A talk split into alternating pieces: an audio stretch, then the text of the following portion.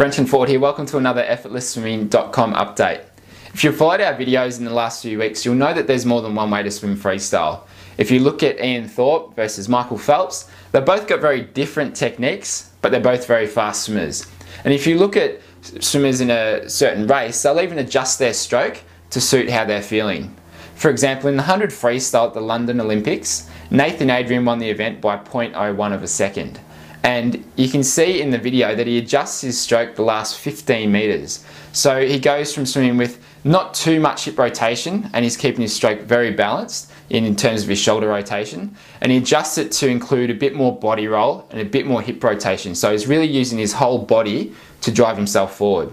And I believe this is why he actually won the race because he was able to adjust his stroke so he could maximize or get the most out of himself that last 15 meters. So when he was tired, he was fatigued and he was hurting, he used the muscles that he hadn't used previously in the race in order to finish off strong and win the event. And the same goes for your own swimming. So you can adjust your technique and your stroke to suit the distance and to suit the race that you're swimming. For example, if you're training for a 50 freestyle, your stroke's going to be a lot different than if you're training for a 1500 freestyle. Yet you can still adjust your stroke for when you need it to suit those different races. In Swimproof, which is our online coaching community where you get access to all of our videos and you get video analysis and feedback and tips. When I'm doing video analysis there, we take into account what event you're actually training for. Because if you are training for a 1500, then you're going to need different feedback and advice than if you're training for a 50 freestyle.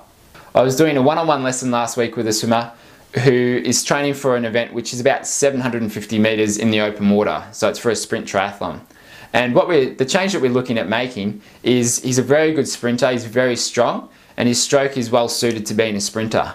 So the change that we're looking to make is for his longer distance races, just to change his technique a bit. So he's using a little bit more hip drive and he's slowing down his stroke rate just a touch in order to be more effective and a bit more efficient over the longer distance. So when you're getting feedback, whether that's in our Swimproof coaching community, whether that's from a coach or from a fellow swimmer, then just make sure that they know what events you're actually training for because feedback and your video analysis will differ depending on what event that you're actually training for. That's it for swim news this week. I'll see you next week.